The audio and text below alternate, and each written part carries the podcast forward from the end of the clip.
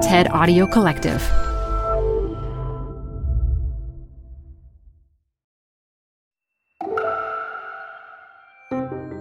It's TED Talks Daily. I'm Elise Hu. What is it that makes us depressed or anxious? So often we hear it's about something in our biology, like, oh, it's a chemical imbalance in your brain. But as journalist Johann Hari shares in his 2019 TED Summit archive talk, a lot of the causes can be addressed without drugs because the causes are not biological. They have to do with the way we're living, our modern culture. And that means we can do things to fix it. Support comes from Zuckerman Spader. Through nearly five decades of taking on high stakes legal matters, Zuckerman Spader is recognized nationally as a premier litigation and investigations firm. Their lawyers routinely represent individuals, organizations, and law firms in business disputes, government and internal investigations, and at trial, when the lawyer you choose matters most. Online at Zuckerman.com. The best place to see stars is at home with Prime Video. Get everything included with Prime, like Mr. and Mrs. Smith, starring Donald Glover and Maya Erskine. Rent or buy hits like Mean Girls, starring Renee Rapp. Or add on channels like Max for the HBO original Curb Your Enthusiasm with Larry David. You've never seen so many stars in one place. Prime Video. Find your happy place. Restrictions apply. Prime membership not required to rent or buy. Prime membership required for add-on subscriptions. See Amazon.com slash Amazon Prime for details. Um, for a really long time, I had two mysteries that were hanging over me. I didn't understand them, and to be honest, I was, I was quite afraid to look into them. The first mystery was I'm 40 years old, and all throughout my lifetime, year after year, serious depression and anxiety have risen in the United States, in Britain, and across the Western world. And I wanted to understand why. Why is this happening to us?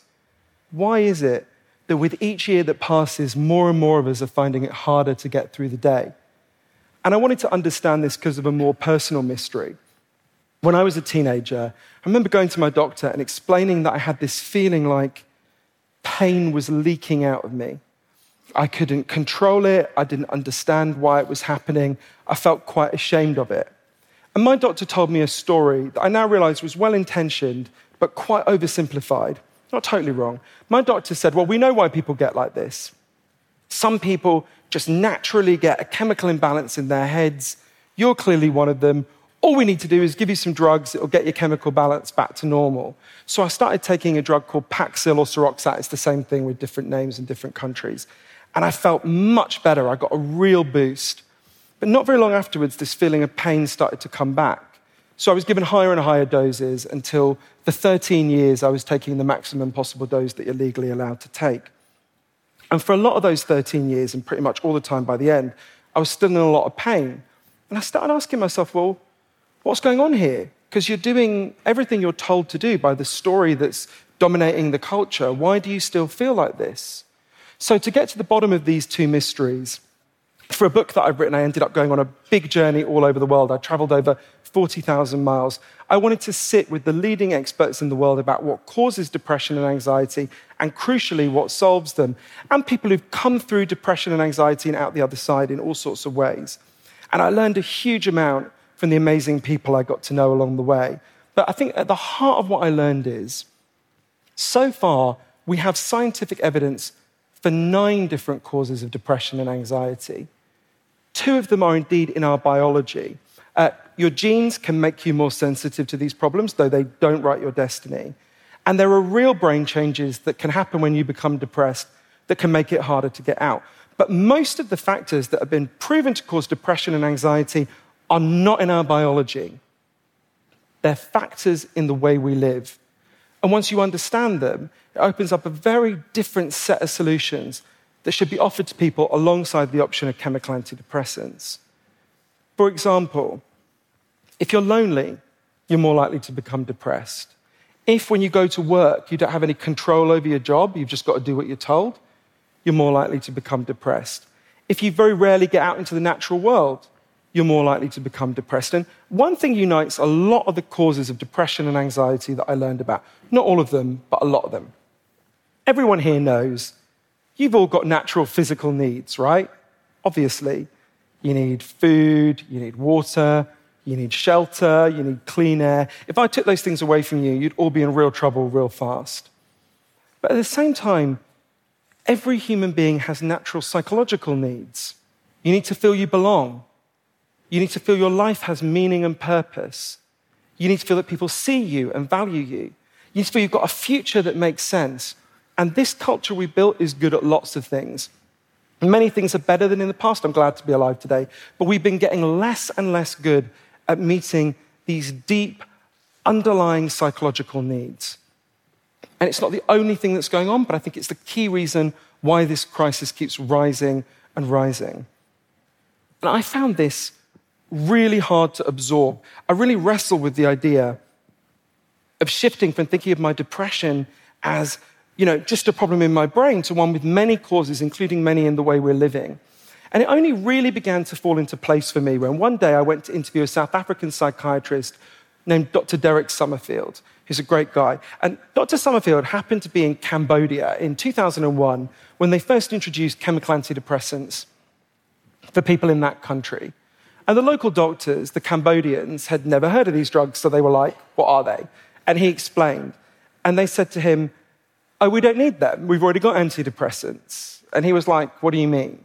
He thought they were going to talk about some kind of herbal remedy like, I don't know, St. John's wort, ginkgo biloba, something like that. Instead, they told him a story. There was a farmer in their community who worked in the rice fields. And one day he stood on a landmine left over from the war with the United States and he got his leg blown off. So they gave him an artificial leg, and after a while, he went back to work in the rice fields. But apparently, it's super painful to work underwater when you've got an artificial limb. And I'm guessing it was pretty traumatic to go back and work in the field where he got blown up. The guy started to cry all day.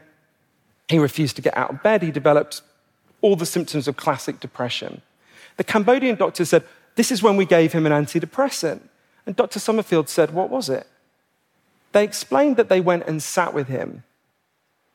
They listened to him they realized that his pain made sense. It was hard for him to see it in the throes of his depression, but actually it had perfectly understandable causes in his life.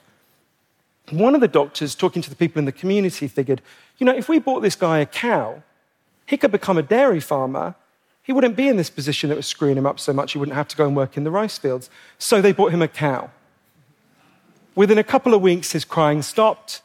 Within a month, his depression was gone. They said to Dr. Summerfield, So you see, doctor, that cow, that was an antidepressant. That's what you mean, right?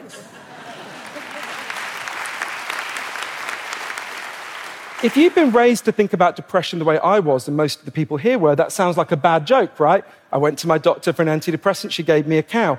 But, but what those Cambodian doctors knew intuitively, based on this individual unscientific anecdote, is what the leading medical body in the world, the World Health Organization, has been trying to tell us for years based on the best scientific evidence. If you're depressed, if you're anxious, you're not weak, you're not crazy, you're not in the main a machine with broken parts. You're a human being with unmet needs. And it's just as important to think here about what those Cambodian doctors and the World Health Organization are not saying. They did not say to this farmer, hey, buddy, you need to pull yourself together. It's your job to figure out and fix this problem on your own. On the contrary, what they said is, we're here as a group to pull together with you. So together we can figure out and fix this problem. This is what every depressed person needs and it's what every depressed person deserves. This is why one of the leading doctors at the United Nations, in their official statement for World Health Day a couple of years back in 2017, said we need to talk less about chemical imbalances and more about the imbalances in the way we live. Drugs give real relief to some people, they gave relief to me for a while. But precisely because this problem goes deeper than their biology, the solutions need to go much deeper too. But when I first learned that, I remember thinking, Okay, I could see all the scientific evidence. I read a huge number of studies. I interviewed a huge number of the experts who were explaining this. I kept thinking, all right, but how can we possibly do that, right? The things that are making us depressed are in most cases more complex than what was going on with this Cambodian farmer. Where do we even begin with that insight?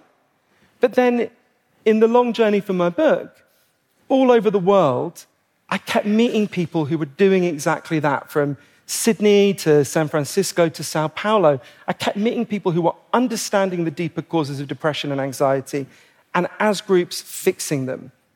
So, obviously, I can't tell you about all the amazing people that I got to know and wrote about, or, or all of the nine causes of depression and anxiety that I learned about, because um, uh, they won't let me give a 10 hour TED talk. You can complain about that to them. Um, but I want to focus on two of the causes and two of the solutions that that emerge from them, if that's all right. Here's the first We are the loneliest society in human history. There was a recent study that asked Americans, Do you feel like you're no longer close to anyone? And 39% of people said that described them no longer close to anyone. In the international measurements of loneliness, Britain and the rest of Europe are just behind the US, in case anyone here is feeling smug. And I spent a lot of time discussing this with the leading expert in the world on loneliness, an incredible man named Professor John Cacioppo, who was at Chicago. And I thought a lot about one question his work poses to us. So Professor Cacioppo asked, Why do we exist? Why are we here? Why are we alive? One key reason is that our ancestors on the savannas of Africa were really good at one thing. They weren't bigger than the animals they took down a lot of the time. They weren't faster than the animals they took down a lot of the time. But they were much better at banding together into groups and cooperating. This was our superpower as a species. We band together. Just like bees evolved to live in a hive, humans evolved to live in a tribe. And we are the first humans ever to disband our tribes. And it is making us feel awful. But it doesn't have to be this way. One of the heroes in my book, and in fact in my life, is a doctor named Sam Everington. He's a general practitioner in a poor part of East London where I lived for many years. And Sam was really uncomfortable because he had loads of patients coming to him with terrible depression and anxiety. And like me, he's not opposed to chemical antidepressants. He thinks they give some relief to some people. But he could see two things. Firstly, his patients were depressed and anxious a lot of the time for totally understandable reasons, like loneliness. And secondly, although the drugs were giving some relief to some people, for many people, they didn't solve the problem the underlying problem. So one day, Sam decided to pioneer a different approach. A woman came to his center, his medical center, called Lisa Cunningham. I got to know Lisa later. And Lisa had been shut away in her home with crippling depression and anxiety for seven years. And when she came to Sam's center, she was told, Don't worry, we'll carry on giving you these drugs, but we're also going to prescribe something else. We're going to prescribe for you to come here to this center twice a week to meet with a group of other depressed and anxious people, not to talk about how miserable you are, but to figure out something meaningful you can all do together so you won't be lonely and you won't feel like life is pointless. The first time this group met, Lisa literally started vomiting with anxiety. It was so overwhelming for her. But people rubbed her back, the group started talking. They were like, What, what could we do? These are inner city East London people like me. They didn't know anything about gardening. They were like, why don't we learn gardening? There was an area behind the doctor's offices that was just like scrubland. They were like, why don't we make this into a garden? So they started to take books out of the library. They started to watch YouTube clips. They started to get their fingers in the soil. They started to learn the rhythms of the seasons. There's a lot of evidence that exposure to the natural world is a really powerful antidepressant. But they started to do something even more important they started to form a tribe. They started to form a group. They started to care about each other. If one of them didn't show up, the others would go looking for them, say, Hey, you okay? Help them, figure out what was troubling them that day. The way Lisa put it to me, as the garden began to bloom, we began to bloom. This approach is called social prescribing. It's spreading all over Europe. And there's a small but growing body of evidence suggesting it can produce real and meaningful falls in depression and anxiety. And one day I remember standing in the garden that Lisa and her once depressed friends had built. It's a really beautiful garden. And, having this thought, it's kind of it's very much inspired by a guy called Professor Hugh Mackay in Australia. I was thinking, you know, so often when people feel down in this culture, what we say to them, I'm sure everyone here said it, I have, is we say, oh, you just, you just need to be you, be yourself. And I realized actually what we should say to people is don't be you, don't be yourself, be us, be we, be part of a group. The, the, the solution to these problems does not lie in drawing more and more on your resources as an isolated individual. That's partly what got us into this crisis. It lies on reconnecting with something bigger than you. And, and that really connects to one of the other causes of depression and anxiety that I wanted to talk to you about. So, everyone knows junk food has taken over our diets and made us physically sick. I don't say that with any sense of superiority. I literally came to give this talk from McDonald's. But I saw all of you eating that healthy TED breakfast. I was like, no way. Um, but, but, but just like junk food has taken over our diets and made us physically sick, a kind of junk values have taken over our minds and made us mentally sick. For thousands of years, philosophers have said if you think life is about money and status and showing off, you're going to feel like crap, right? That's not an exact quote from Schopenhauer, but that is the gist of what he said, right? But weirdly, hardly anyone had scientifically investigated this until a truly extraordinary person I got to know named Professor Tim Kasser, who's at Knox College in Illinois. And he's been researching this for about 30 years now. And his research suggests several really important things. Firstly, the more you believe you can buy and display your way out of sadness and into a good life, the more likely you are to become depressed and anxious. And secondly, as a society, we have become much more driven by these beliefs all throughout my lifetime under the weight of advertising and Instagram and everything like them. And as I thought about this, I realized it's like we've all been fed since birth a kind of KFC for the soul. We've been trained to look for happiness in all the wrong places. And just like junk food doesn't meet your nutritional needs and actually makes you feel terrible, junk values don't meet your psychological needs and they take you away from a good life. But when I first spent time with Professor Kasser and I was learning all this, I felt a really uh, weird mixture of emotions. Because on the one hand, I found this really challenging. I could see how often in my own life, when I felt down, I tried to remedy it with some kind of show offy, grand external solution. And I could see why that did not work well for me. But I also thought, isn't this kind of obvious? Isn't this almost like banal, right? If I said to everyone here, none of you are going to lie on your deathbed and think about all the shoes you bought and all the retweets you got, right? You're going to think about moments of love and meaning and connection in your life. I think that seems almost like a cliche, but I kept talking to Professor Kasser and saying, you know, why, why, why am I feeling this strange doubleness? And he said, well, at some level, we all know these things, but in this culture, we don't live by them. We know them so well, they become cliches, but we don't live by them. And I kept asking, well, why? Why would that be? Why would we know something so profound but not live by it? And after a while, Professor Kasser said to me, because we live in a machine that is designed to get us to neglect what is important about life. I had to really think about that because we live in a machine that is designed to get us to neglect what is important about life. And Professor Kasser wanted to figure out if we can disrupt that machine. He's done loads of research into this. I'll tell you about one example, and I really urge everyone here to try this with their friends and their family. So, with a guy called Nathan Dungan, he got a group of teenagers and adults to come together for a series of sessions over a, series, over a period of time to meet up. And part of the point of the group was to get people to think about a moment in their life they have actually found meaning and purpose. For different people, it was different things. Some people, it was playing music, writing, helping someone. I'm sure everyone here can picture something, right? And part of the point of the group was to get people to ask, okay, how could you dedicate more of your life to pursuing these moments of meaning and purpose and less to, I don't know, buying crap you don't need, putting it on social media and trying to get people to go, OMG, so jealous, right? And what they found was just having these meetings, it was like a kind of Alcoholics Anonymous for consumerism, right? Just getting people to have these meetings, articulate these values, determine to act on them, and check in with each other led to a marked shift in people's values. It took them away from this hurricane of depression generating messages, training us to seek happiness in the wrong places, and towards more meaningful and nourishing values that lift us out of depression.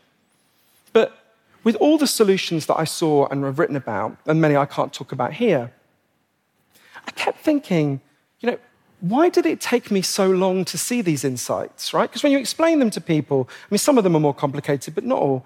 Um, when you explain them to people, it's not like rocket science, right? At some level, we already know these things. Why, why do we find it so hard to understand? I think there's many reasons, but I think one reason is that we have to change our understanding of what depression and anxiety actually are. There are very real biological contributions to depression and anxiety.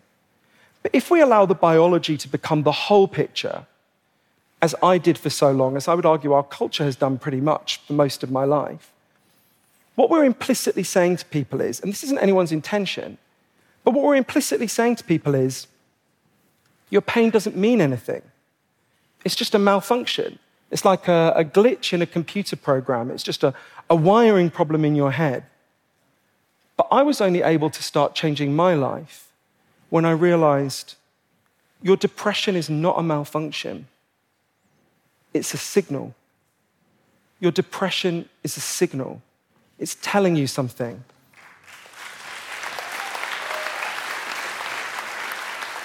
We feel this way for reasons, and they can be hard to see in the throes of depression. I understand that really well from personal experience. But with the right help, we can understand these problems and we can fix these problems together. But to do that, the very first step is we have to stop insulting these signals by saying they're a sign of weakness or madness or purely biological, except for a tiny number of people. We need to start listening to these signals because they're telling us something we really need to hear. It's only when we truly listen to these signals and we honor these signals and respect these signals that we're going to begin to see the liberating, nourishing, deeper solutions, the cows that are waiting all around us. Thank you. TED Talks Daily is hosted by me, Elise Hu, and produced by TED. Theme music is from Allison Leighton Brown, and our mixer is Christopher Fazy Bogan. We record the talks at TED events we host or from TEDx events, which are organized independently by volunteers all over the world. And we'd love to hear from you. Leave us a review on Apple Podcasts or email us at podcasts at TED.com.